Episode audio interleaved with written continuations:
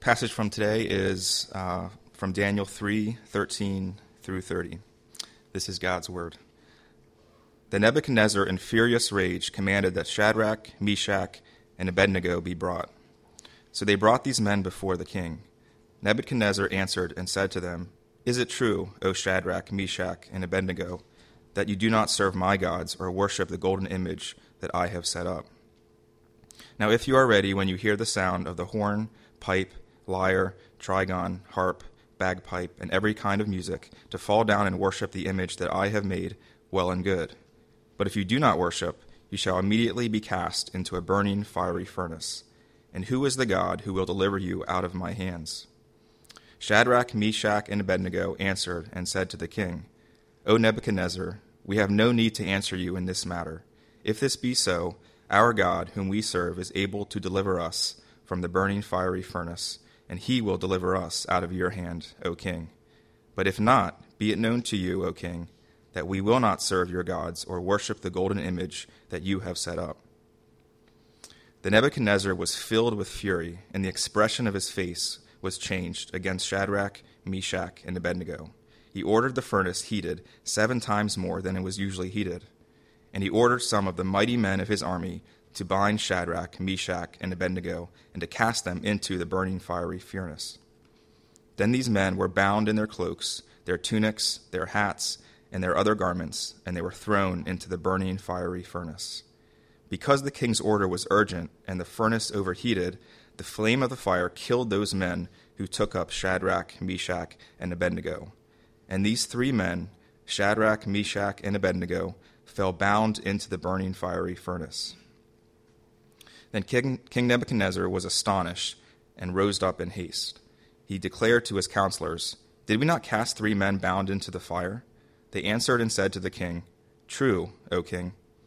He answered and said, But I see four men unbound, walking in the midst of the fire, and they are not hurt, and the appearance of the fourth is like a son of the gods. Then Nebuchadnezzar came near to the door of the burning fiery furnace he declared, Shadrach, Meshach, and Abednego, servants of the Most High God, come out and come here. Then Shadrach, Meshach, and Abednego came out from the fire. And the satraps, the prefects, the governors, and the king's counselors gathered together and saw that the fire had not had any power over the bodies of these men. The hair of their heads was not singed, their cloaks were not harmed, and no smell of fire had come upon them. Nebuchadnezzar answered and said, Blessed be the God of Shadrach, Meshach, and Abednego, who has sent his angel and delivered his servants, who trusted in him and set aside the king's command and yielded up their bodies rather than serve and worship any god except their own God. Therefore, I make a decree any people, nation, or language that speaks anything against the God of Shadrach, Meshach, and Abednego shall be torn limb from limb and their houses laid in ruins, for there is no other God who is able to rescue in this way. Then the king promoted Shadrach, Meshach, and Abednego in the province of Babylon. Let's pray together.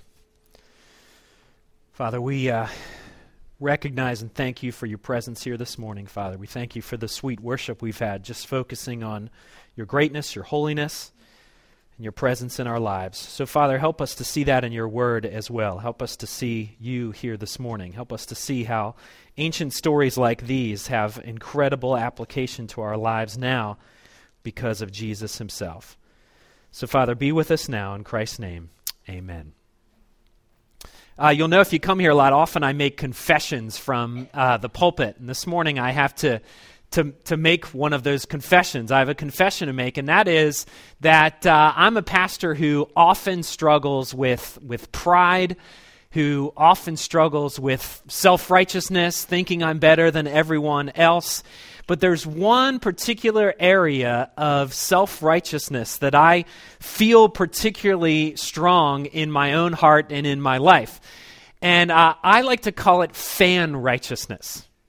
And here's what I mean by this. If you know me, you know that uh, I'm a big sports fan, right? I uh, like watching sports, I uh, like playing sports, but uh, I'm a really big fan of both the Orioles and the Ravens. And out of the two of them, I'm a really big fan of the Orioles, even over the Ravens. So I get really excited about it. And if you've noticed, over the past few years, there's really been a lot more notice for our Orioles, right? There's been a, a re- renaissance really in energy around the Orioles and excitement around the Orioles. And a lot of that has been because our Orioles have been much more successful over the past few years than they've been in the years past. Well, whenever anybody starts talking about the Orioles, I feel this need inside of me right? When they start talking about what a big Orioles fan they are and how they excited, I feel the need to share with them about how I myself was committed to the Orioles, not just when they were good, but through 14 losing seasons. Through all those seasons where I felt like I was the only one in the stadium and I was the only one that's committed to the Orioles. You see, I feel the need to share with them that I have weathered the storms with this, this team. I've stuck with them through the ups and through the downs of all those years. Now, whether it's a team or whether it's a commitment or whether it's some sort of loyalty, you and I tend to make lots of commitments when it comes to our lives. We hold lots of beliefs, we hold lots of loyalties, but often the real test of those beliefs and commitments and loyalties come when the storms of life come. Most of life, I think, is spent in one of three phases. Either the storms are gathering, either we're in the middle of the storms, or the storms are clearing. And life is full of those storms. And often, when we're in the middle of those storms, it really tests the very things that we believe and the very things that we commit our lives to. The latter half of the Old Testament talks about one of these storms, and it's a really, really big storm. You see, the Old Testament tells the story about how God entered into a unique relationship with a particular family. And that particular family grew into a great nation. And God had made a covenant with this great nation. And He promised in that covenant that He would be their God. And they were required to, to be His people. And they were committed to be His people. That's where their devotion and their loyalties were supposed to, to rest with.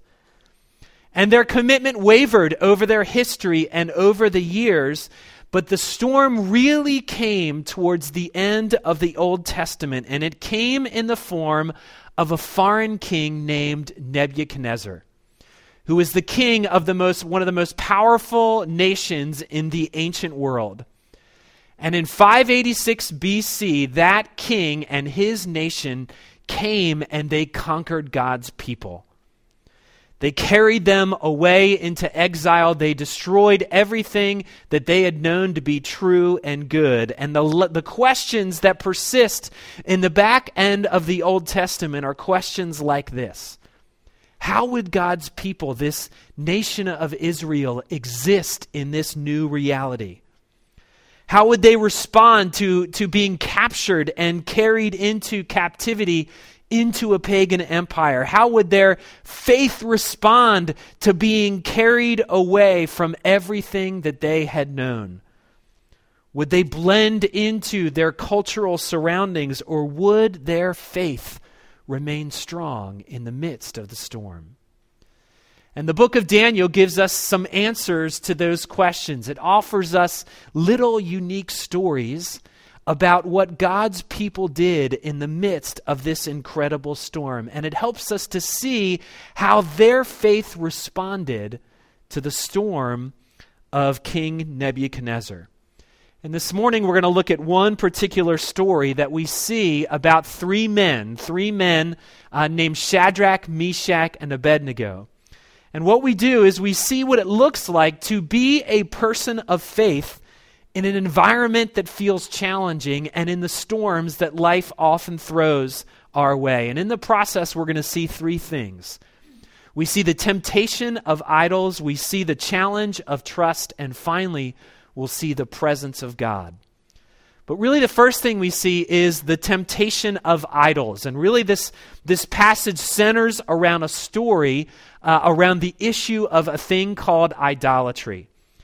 You see, the beginning of Daniel 3 tells us about how Nebuchadnezzar, who was the, power, the, the powerful king of this ancient kingdom, decided to build a massive image of gold.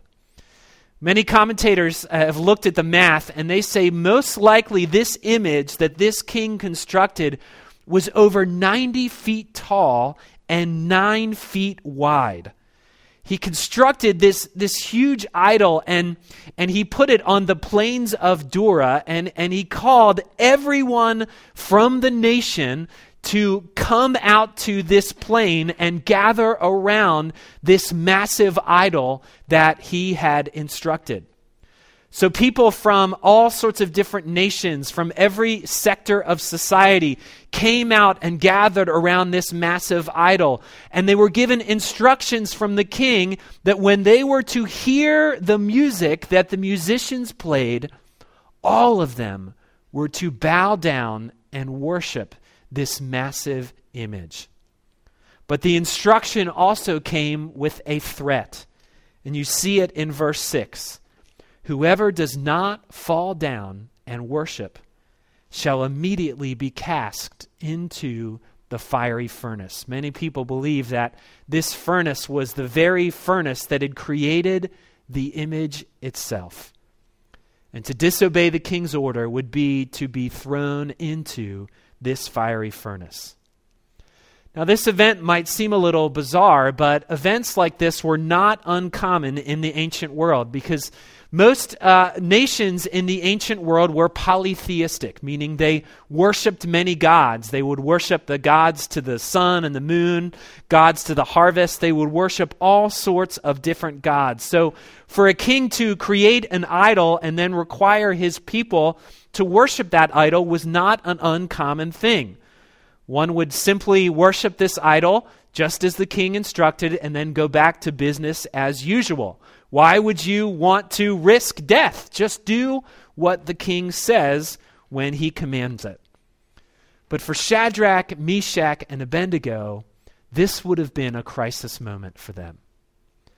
You see, their faith was monotheistic. They believed in one God who was the most high God. And that God demands perfect devotion and complete loyalty. They held to the law, which we know in, in some respects as the Ten Commandments. And the first few commandments are all about worshiping God and worshiping Him alone. They were part of a covenant or a deal with God that said that He was to be their God and they were to worship Him exclusively. They were not to make idols or images for fear that they might worship those instead of God. So the question becomes would these men bow to the pressure of the environment they were in? Would they try to just simply save their necks and worship the idol because, after all, their lives were at stake? How would their commitment to this most high God weather this most intense of storms? See, the temptation for all of us might be to look at a passage like this and to think that it's kind of ancient and really archaic.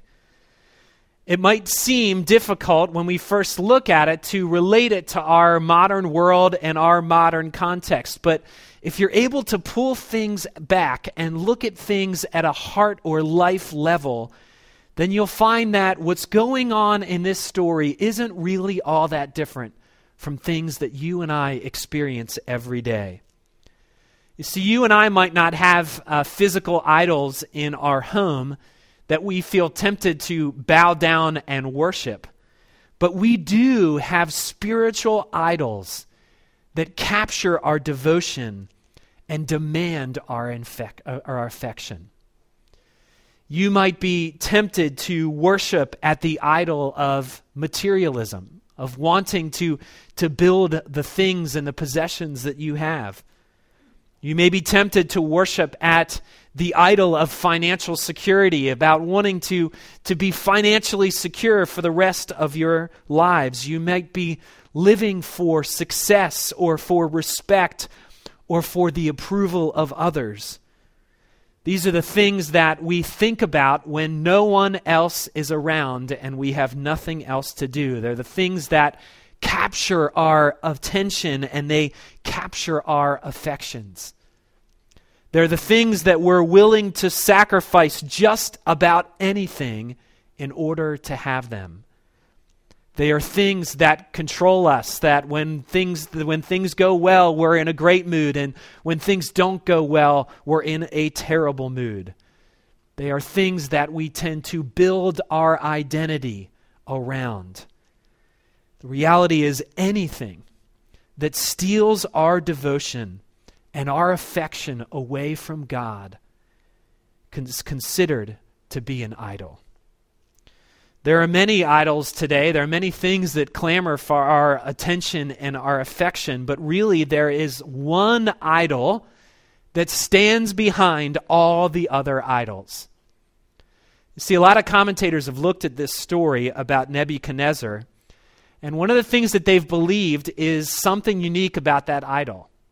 Most believe that Nebuchadnezzar built that idol to look just like him.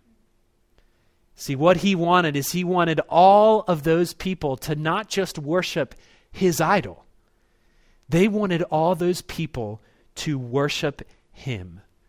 And in effect, he is telling them, You need to worship me above all other things. What it reminds us is that the idol that lies behind all the other idols that we tend to worship really is the idol of ourselves our desires, our affections are often driven by what we want more than anything else. We want to be our own gods. We want everyone else to get with the program and serve us in our desires.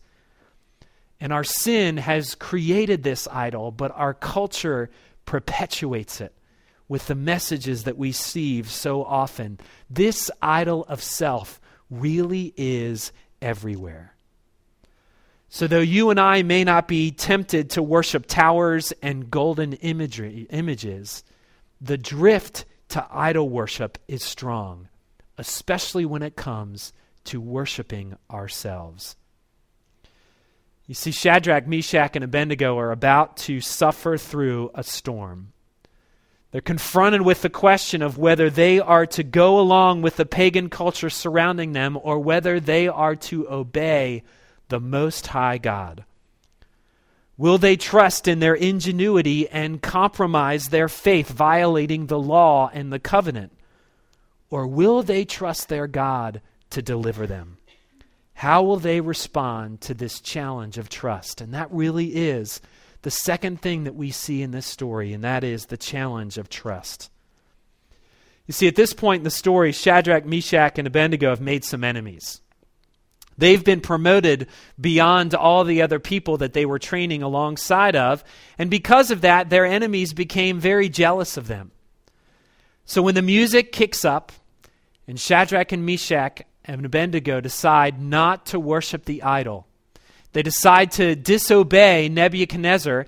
Their enemies become the ultimate tattletales. And as soon as they choose not to worship, as soon as they choose to obey the law and to obey the, the covenant and remain loyal to the Most High God, their enemies go straight to Nebuchadnezzar and tell them about their disobedience. And Nebuchadnezzar is furious he gathers Shadrach and Meshach and Abednego into his presence and he gives them one more opportunity to worship the image, and their response back to him is remarkable. It says in verse 16, they said this O King Nebuchadnezzar, we have no need to answer you in this matter. If this be so, our God, whom we serve, is able to deliver us from the burning fiery furnace and he will deliver us out of your hand, O king. But if not, be it known to you, O king, that we will not serve your gods and worship the golden image that you have set up. You see, Shadrach, Meshach, and Abednego rise up in the face of the storm. They rise up in their challenge to their faith. And they even say to Nebuchadnezzar, whether we live or whether we die, whether God chooses to save us or whether he chooses to take our lives, we will not worship this image. It's remarkable and incredible courage that stems from a remarkable sense of trust in their God. You see, what they're doing in this situation is they are intentionally putting themselves into a scenario where all they had was God. And you consistently see that all throughout the, the heroes in the book of Daniel. Men willing to put themselves in situations where the only way out, where the only option for them is to trust in God. Friends, you and I avoid situations like this at all costs. God consistently calls us to trust in Him with all things, but we would rather trust in ourselves. We would prefer a faith where we get all the benefits of trusting in God, but functionally trust in ourselves. We want God to give us all the benefits of trusting in Him while we functionally worship in ourselves in our own abilities. Jack Miller, in, in one of his books, talked about this and, and about the character of faith. And he writes this about our prayers. He says, The Heavenly Father, however, does not hear our prayers because in reality we are asking Him for help so that we can just continue to live a life which is independent of God. Friends, God sends storms our way to challenge our faith. And often, as soon as those storms come, what do we do? We ask God to take the storm away. We ask Him so that we can continue being deceived into thinking that we can be our own gods. We ask Him to remove the storm so we can go back to functionally trusting in ourselves to make life work for us. But the reality is, God is calling us to stop trusting in ourselves and instead to trust in Him during the storm. This is the remarkable sense of trust that you see in these young men in the face of this mighty king. They essentially say, We may live or we may die, Nebuchadnezzar, but either way, we are going to trust in God through this storm. This really is the challenge of faith. It really is the challenge of trusting God with our lives. But finally, the last thing we see from our story, in the midst of this great challenge of trust, is we see the presence of God. You see, Nebuchadnezzar is furious. He is angry at Shadrach, Meshach, and Abednego, so he commands in his anger that this fire be stoked stronger than it's ever been stoked before. The fire is so strong that it ends up killing those people that actually throw Shadrach, Meshach, and Abednego into the fire. And the narrative talks a lot about clothing.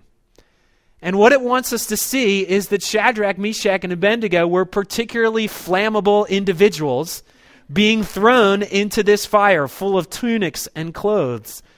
But then the remarkable happens in verse 24. Then King Nebuchadnezzar was astonished and rose up in haste. He declared to his counselors, Did we not cast three men bound into the fire? They answered and said to the king, True, O king. And he answered and said, But I see four men unbound, walking in the midst of the fire, and they are not hurt. And the appearance of the fourth is like the son of the gods. You see, Shadrach, Meshach, and Abednego are taken from the fire, And it says their, their hair isn't even singed, and their, their clothes don't even smell like smoke because they have been rescued by the strength and the presence of God. Friends, life is full of challenges. I don't have to tell you that. You know that. Life is full of challenges. It throws us unexpected things all of the time. And all of these things come to us by the hand of God. But don't be mistaken when you're confronted by these things. Because God never promises us that He will offer us an escape from the challenges that He sends our way. In fact, John Calvin wrote this about the passage. He said that God could have extinguished the flames, but instead, He saved them in the fire, not from the fire. You see, God doesn't promise His people an easy life. He doesn't promise that He will bend to our will and give us everything that we want when we want it. But instead, what He does is He does promise that He will walk with us through the storms. Many people have looked at this passage and concluded that that fourth person in the fire wasn't just an angel, but it was actually Jesus himself, prefigured in the midst of a fiery furnace. Jesus himself was walking with Shadrach, Meshach, and Abednego. So life is full of storms, but the scriptures talk about one big storm talks about one big storm. It alludes to it all throughout the Old Testament. All you have to do is read about the prophets. It talks about one big storm that is on the horizon, one big storm that is coming, and that is the storm of God's wrath. This is the storm of, of God's judgment and his punishment that, that you and I deserve because you and I are idol worshippers because we've broken the covenant, because we have broken the law, we've become violators. But the gospel story tells us that Jesus came to earth so that he could walk through the storm in our place. You see, he walked through the storm of God's wrath and God's fury he allowed the storm of God's wrath to consume him on the cross so that he could be present in our lives, so that he could be present and walk with us through the ups and downs that this life has for us. And his sacrifice is ours through faith, through trusting in him with our lives rather than trusting in ourselves. Friends, our commitment to Christ may waver when the storms hits, when the storms hit. But his commitment to us will never waver. Because he walked through the storm for us. He now walks through life with us. And this is good news.